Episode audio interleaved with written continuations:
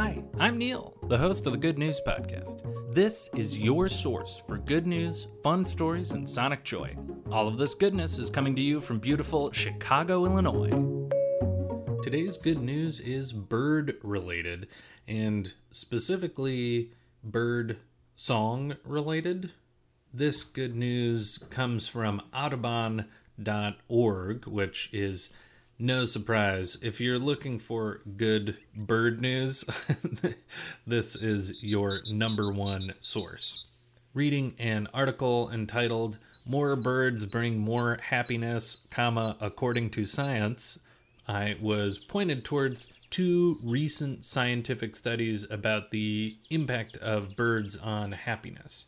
The first study is from the German Center for Integrative Biodiversity Research, and they summarize their findings this way. A high biodiversity in our vicinity is as important for life satisfaction as our income, scientists find. All around Europe, the individual enjoyment of life correlates with the number of surrounding bird species. An additional 10% of bird species therefore increases the European's life satisfaction as much as comparable increase in income.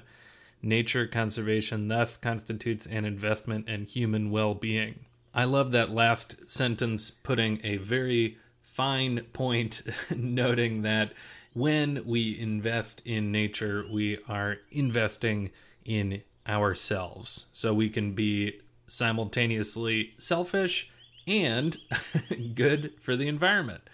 It is a win win. The second study comes out of California Polytechnic, and this was even more specifically about bird song and human enjoyment. Danielle Ferraro is a biology grad student who led this study. And I'm just going to read directly from their study because the setup is super interesting. Ferraro and her teammates hid speakers that played recorded songs from a diverse group of birds on two sections of trails in the open space and mountain parks in Boulder, Colorado. The researchers alternated playing birdsong and turning off the speakers on each trail section in weekly blocks. Hikers were interviewed after they passed through those sections. Hikers who heard the birdsongs reported a greater sense of well being than those who didn't. The survey results showed that both the sounds themselves and people's perception of biodiversity can increase humans' feelings of well being. And from later in this summary of the study, Cal Poly biology professor Clinton Francis is quoted as saying, I'm still kind of flabbergasted. Great word. That only 7 to 10 minutes of exposure to these sounds improved people's well being. It really underscores how important hearing is to us and probably to other animals. As you probably noticed in the background here, you have been hearing some birdsong as well. After reading this article and checking out these studies, it seemed like my duty to you as a podcast host to supply you some birdsong so that you could enjoy these benefits yourselves. I hope you enjoyed.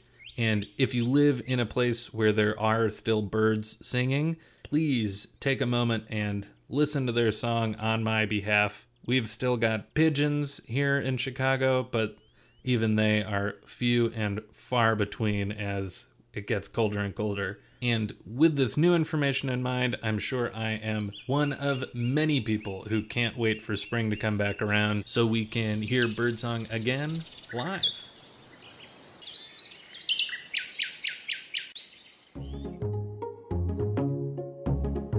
Thanks for listening. If you've got good news or an idea for the show, amazing. Send an email to hello at thegoodnewspodcast.fm. While you're at it, follow us on Twitter at The Good News Pod. If you love the show, think about supporting our Patreon or reviewing us wherever you're getting this podcast from. Both are great. The music you hear on the show is from Poddington Bear. Have a great day.